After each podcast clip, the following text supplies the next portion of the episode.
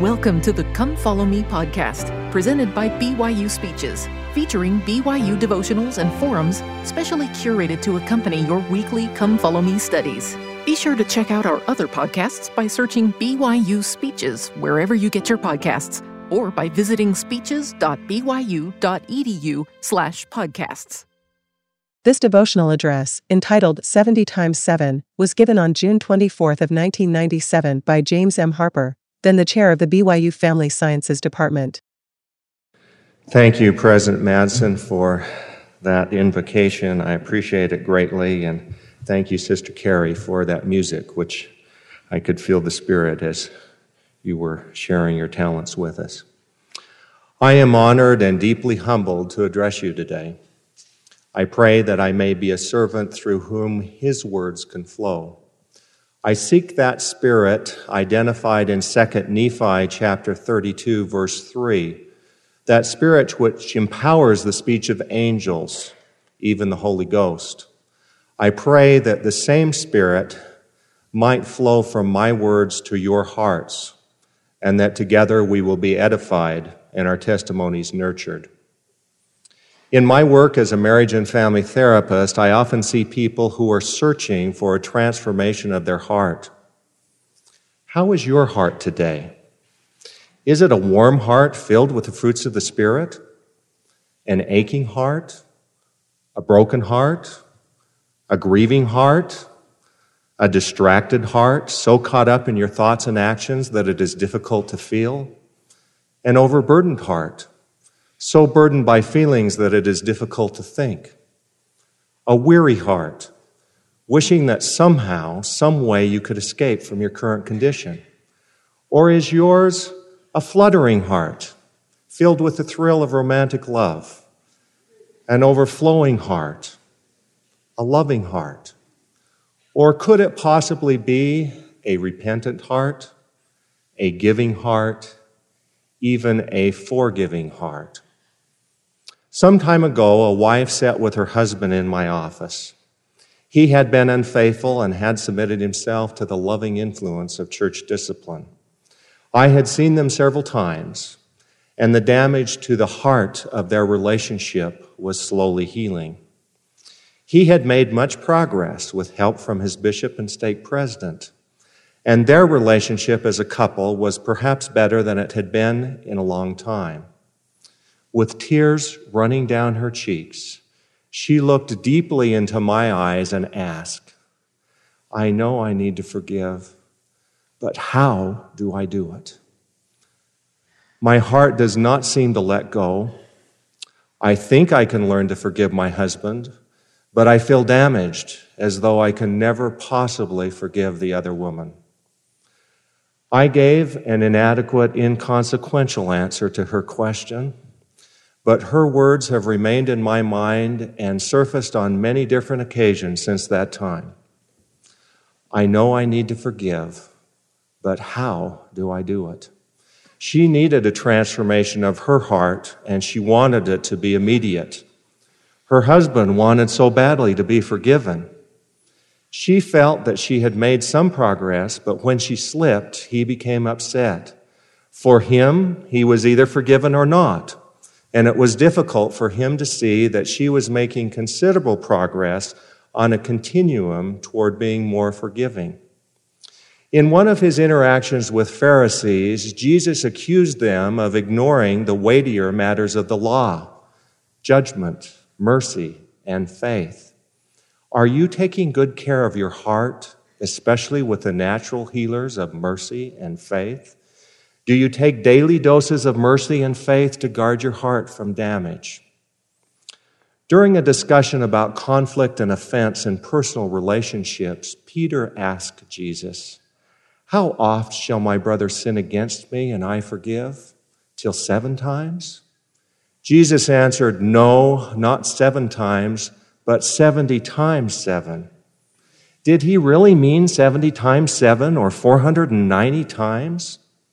I am sure that Peter thought seven times was gracious, a generous outpouring of his heart and his patience to even consider forgiving seven times. But Christ's answer was 70 times more than what Peter had offered.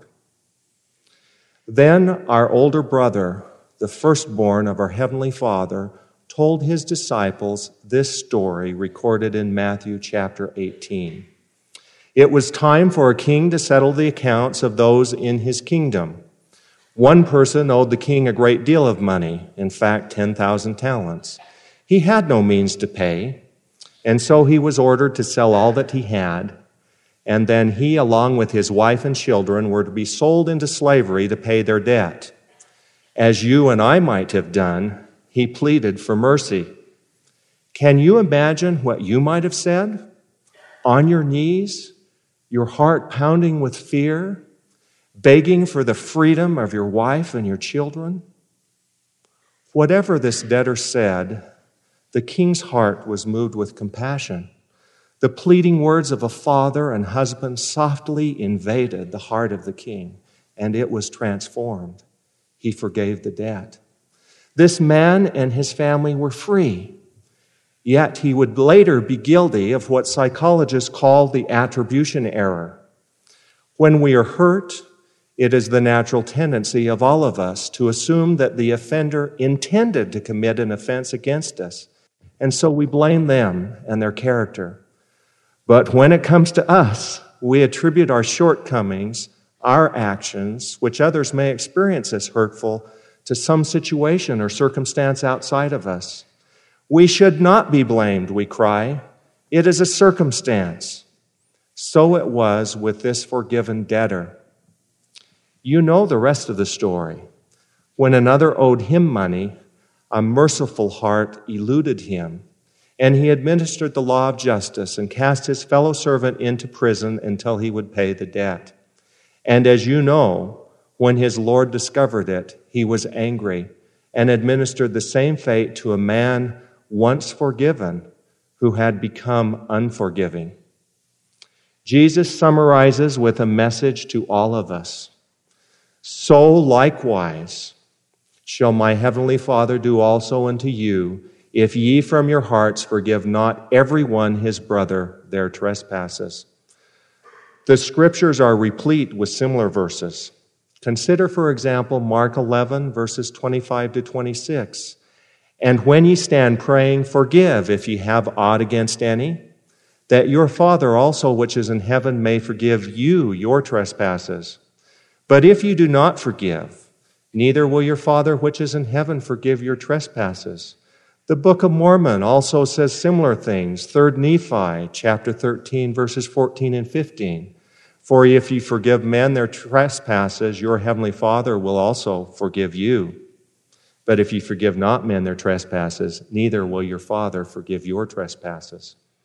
Doctrine and Covenants, section 64, verse 10 tells us, And ye ought to say in your hearts, Let God judge between me and thee, and reward thee according to thy deeds. Jesus proposed a culture that would not be limited by ethnic, religious, political, or economic conditions. In his culture, our relationships with each other are regulated by our continual recognition of God's forgiving love for each of us. His is a radical proposal in which our desires to live out our forgivenness form the basic foundation of our interpersonal relationships. Are you forgiven? In a faraway garden a long time ago, drops of blood oozed from every pore of our older brother. His heart was a pained heart, full of burden for our mistakes, offenses, and yes, even our pain and heartache. His heart hurt so much that he pleaded that the bitterness of the cup might be removed. His was a merciful heart, a heart that went beyond justice to recover you and me. As you witness our Savior and what he was willing to suffer for us, as you watch the cruelty forced upon him, so undeserving of such treatment in his utter innocence and total purity, does your own heart overflow with sorrow and love and gratitude for him? He invites us to partake of his love and the healing power of his atonement. Have you accepted his offering His great gift? And if so, does it innervate every cell of your heart? Or have you rejected His invitation to carry your burdens, to take away your pain, and to allow yourself to partake of His peace?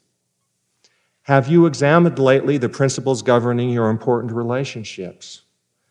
Are you extending your forgiveness to your relationships with roommates?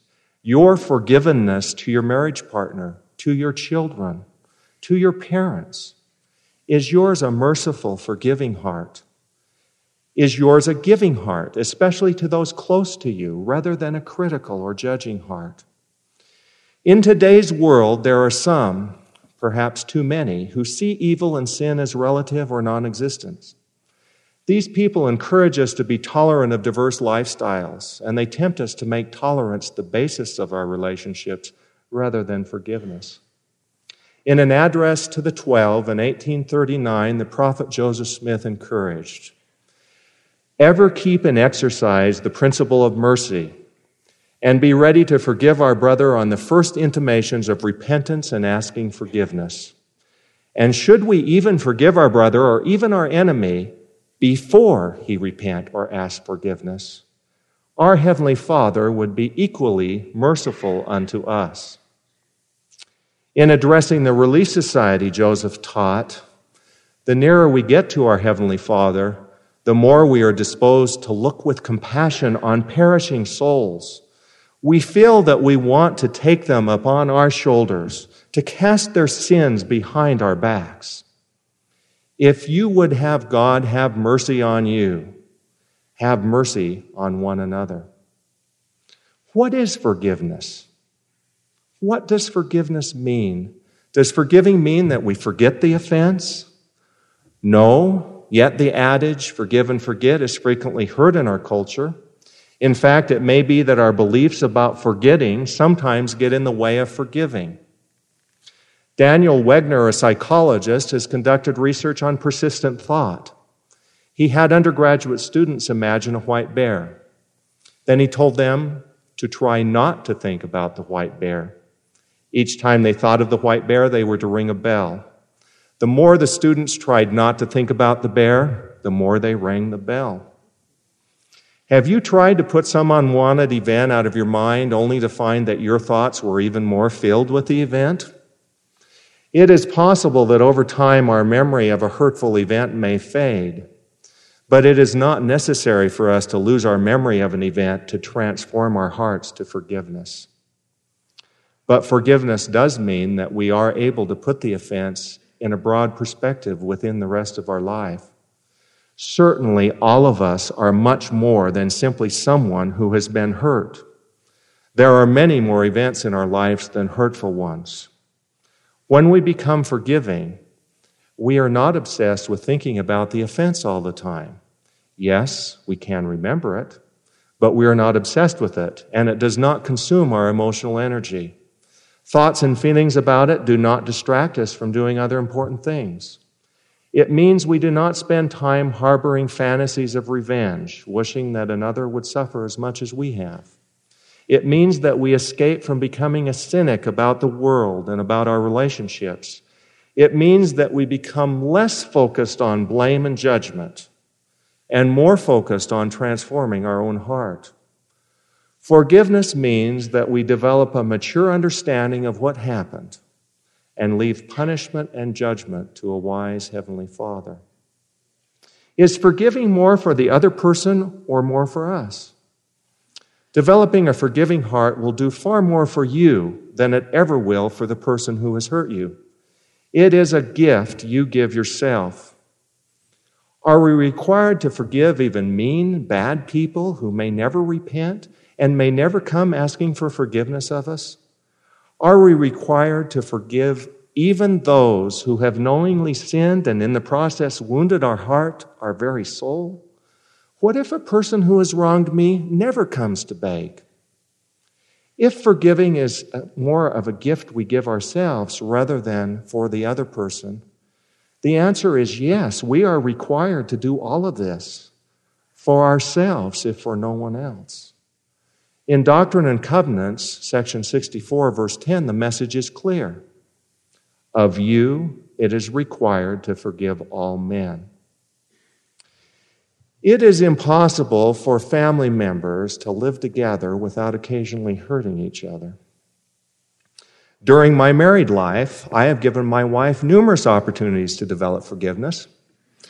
In fact, I've given her so many opportunities, she has an enlarged heart, one crammed full of forgiving. According to the First Presidency's proclamation on the family to the world, forgiveness is one of the principles upon which happy marriages and families can be built. I have seen the results of unmerciful hearts in my clinical practice. Oh, if we could learn to be the first to seek forgiveness with our marriage partner. In my experiencing, focusing on others' actions clouds our ability to transform our heart. It is easier to blame and judge than it is to work on major heart surgery. We often think the responsibility for such healing rests with the other person. He holds my heart in his hands, she says. And until he apologizes or pays for what he has done, I cannot free my heart from his grip. Is your heart captive in such a way to someone else? Being quick to apologize, saying, I'm sorry, and transforming our angry hearts to forgiving hearts, overflowing with a mindset of our own forgiveness, are balms to open wounds. I determined early in our married life to use apology liberally, and my heart has thrived because of my decision. Through a forgiving temperament, you make the atonement a daily, even hourly commitment in your relationships. Your own forgiveness permits you to forgive. I have seen divorced persons struggle to get balance in their minds and hearts. They often find thoughts of bitterness and unforgiving occupying too much space in their minds. The anger and blame have pressed themselves into every crevice of their heart leaving little room for more healing feelings. I have seen adult children who find that their pain, a consequence of imperfect parents, takes over their lives. Of course, parents are, are imperfect, even when they try to do their best. this last year, my teenage daughter registered for several AP and honors courses. At the end of a particularly difficult term, as she faced finals week and was under maximum stress, I asked one morning what I could do to help her. She replied that she needed to finish a sculpture, a covered bowl in the shape of a turtle, and she was going to work on it later after school. I could help by soaking the turtle in water so that the clay would be more pliable when she came home from school. She left for school, and I proceeded to unwrap the turtle dish. I filled the sink with water and submerged the turtle. My daughter had told me to let it soak for a few minutes. I determined that 10 minutes would be good and went about other business. I lost track of time, eventually realized my error, and returned to the bathroom sink. I reached into the water with both hands, and as I removed them, the shapeless turtle dripped through my fingers and disappeared back into the water. In wanting to help, I had made things far worse. How would I explain this when my daughter came home? Would this be one of those events that would damage her for life?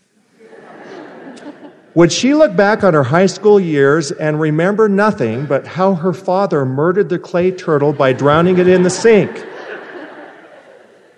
You see, I believe our greatest fear as parents is that our children might in some way be like us.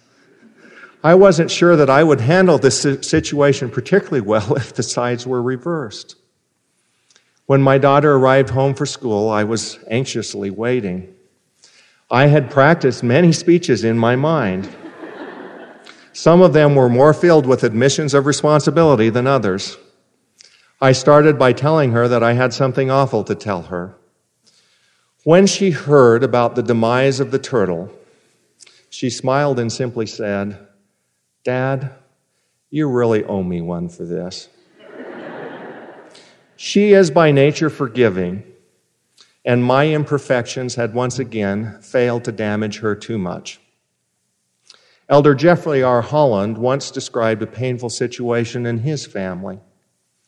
He said, Early in our married life, my young family and I were laboring through graduate school at a university in New England.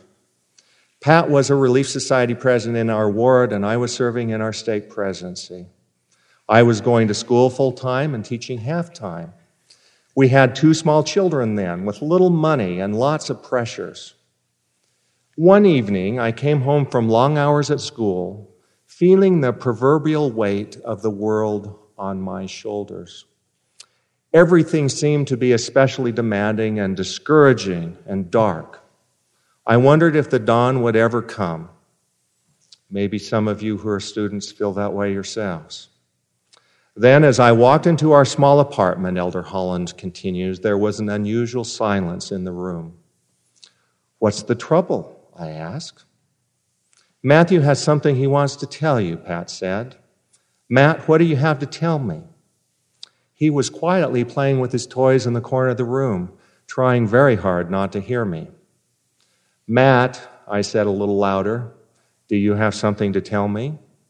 He stopped playing, but for a moment he didn't look up. Then two enormous, tear filled brown eyes turned toward me, and with the pain only a five year old can know, he said, I didn't mind mommy tonight, and I spoke back to her. With that, he burst into tears, and his entire little body shook with grief.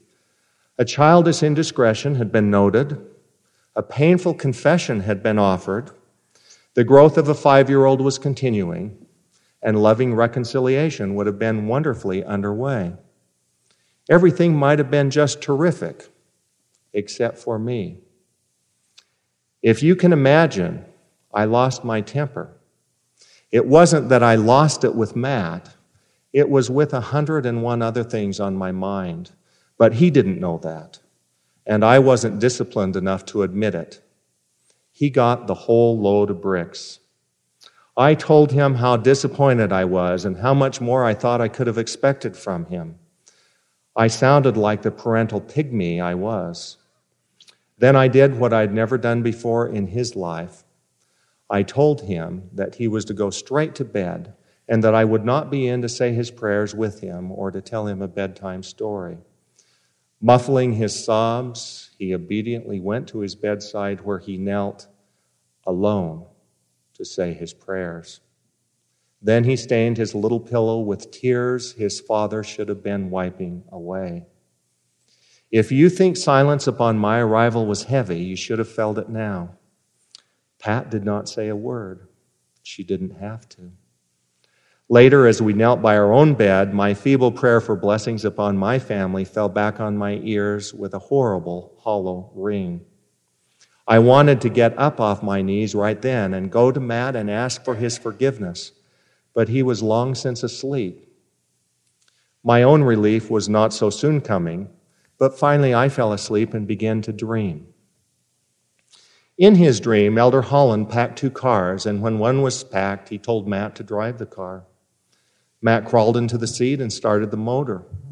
As Elder Holland pulled away, he looked in the rearview mirror to see how his son was doing. Matt was trying, but he couldn't reach the pedals. He was turning knobs and pushing buttons, but he could scarcely see over the dash. Elder Holland continues. As I pulled away, he cried out, Daddy, don't leave me. I don't know how to do it. I'm too little. And I drove away.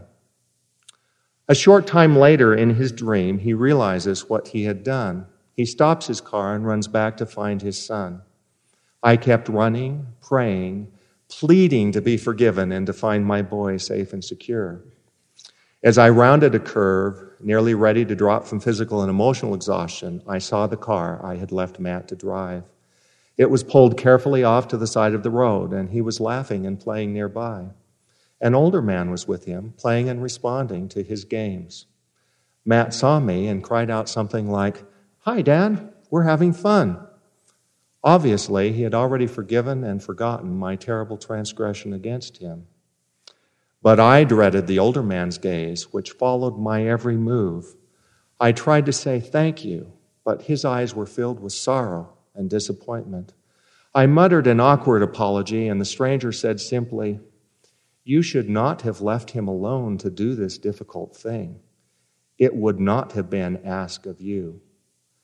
With that, the dream ended, and I shot upright in bed. My pillow was stained, whether with perspiration or tears, I do not know. I threw off the covers and ran to the little metal camp cot that was my son's bed. There, on my knees and through my tears, I cradled him in my arms and spoke to him while he slept. I told him that every dad makes mistakes, but that they don't mean to. I told him that when boys are five or 15, dads sometimes forget and think they are 50. I told him that I wanted him to be a small boy for a long, long time because all too soon he would grow up and be a man and wouldn't be playing on the floor with his toys when I came home.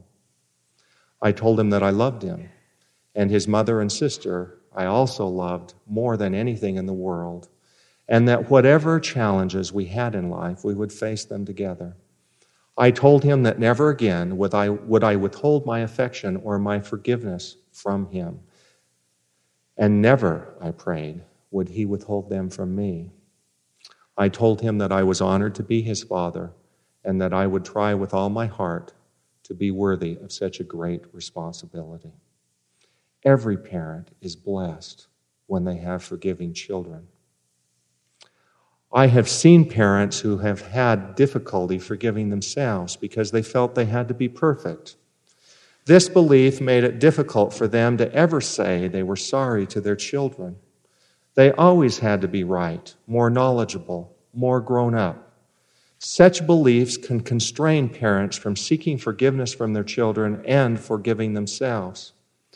I have seen survivors of emotional, physical, and sexual abuse struggle with the doctrine of forgiveness.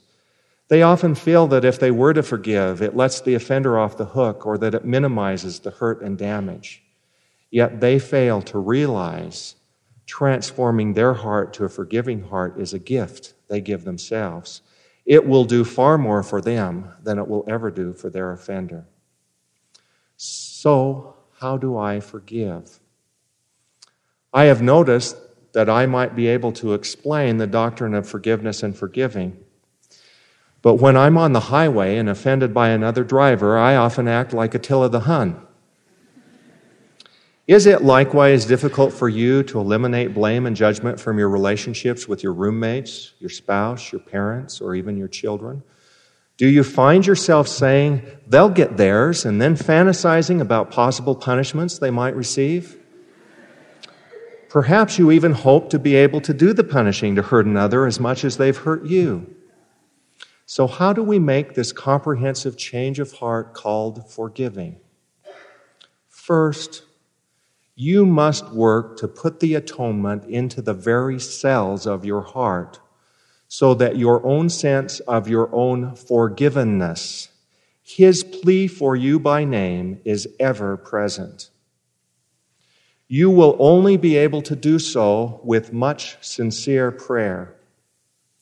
If anyone ever had more reason to be bitter, it was the prophet Joseph Smith. Yet his heart was forgiving.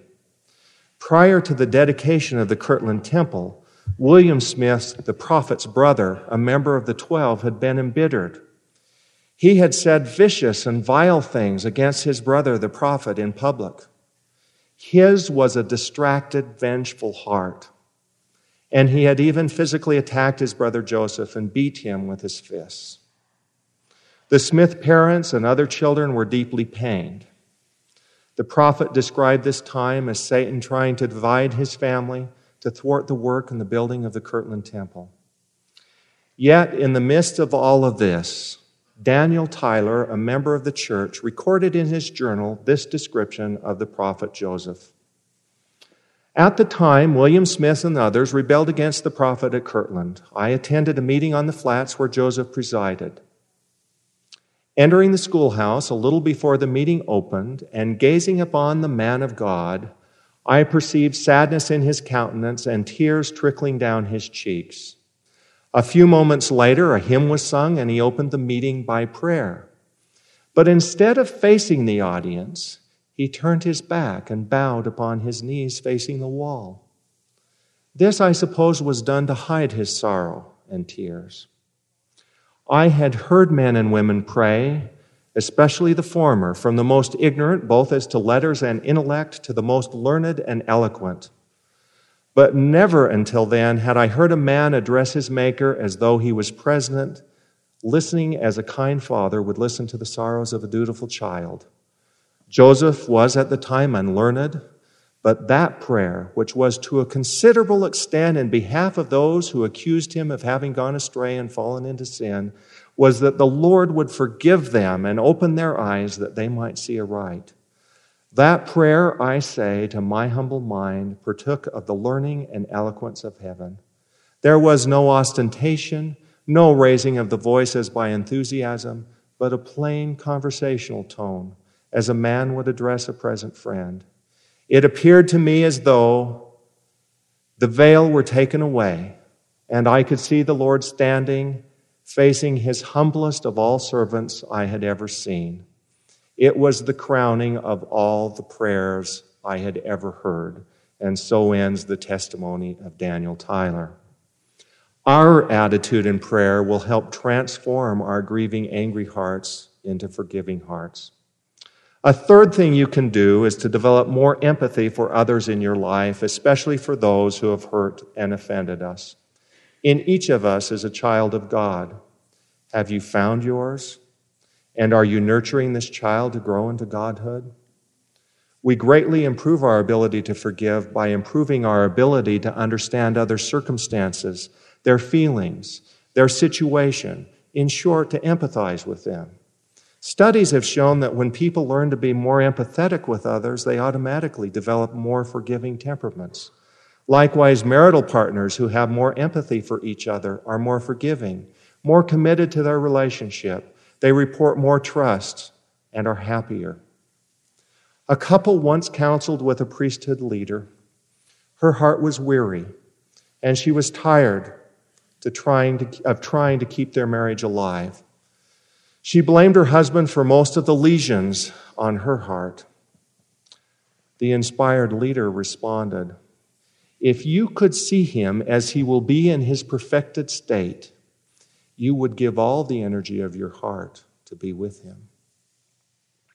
On several occasions, different mothers have recounted a similar story to me. They were all survivors of sexual abuse. Forgiveness was a struggle for each of them. Then someone in their family was accused of abusing another. Usually the accused was one of their children. Can you imagine what happens to a mother's insides when her child is so accused, especially when she has personally suffered at the hands of a similar transgressor? Yet all of these women have told me that eventually they were able to see their own transgressors in a new light as children of God who had made a terrible mistake but who someday may repent and receive God's forgiveness. Such transformation had allowed them to sacrifice fantasies of revenge and turn judgment over to God. They permitted Christ's blood to surround their pain and cleanse their hearts with peace. Enlarging our vision and interest about those who offend us can help us develop greater empathy. Consider someone who has recently offended you. Who is their mother? Do they have a family? Have they ever grieved over the loss of a loved one? What has been disappointing to them about their life? Do they like themselves?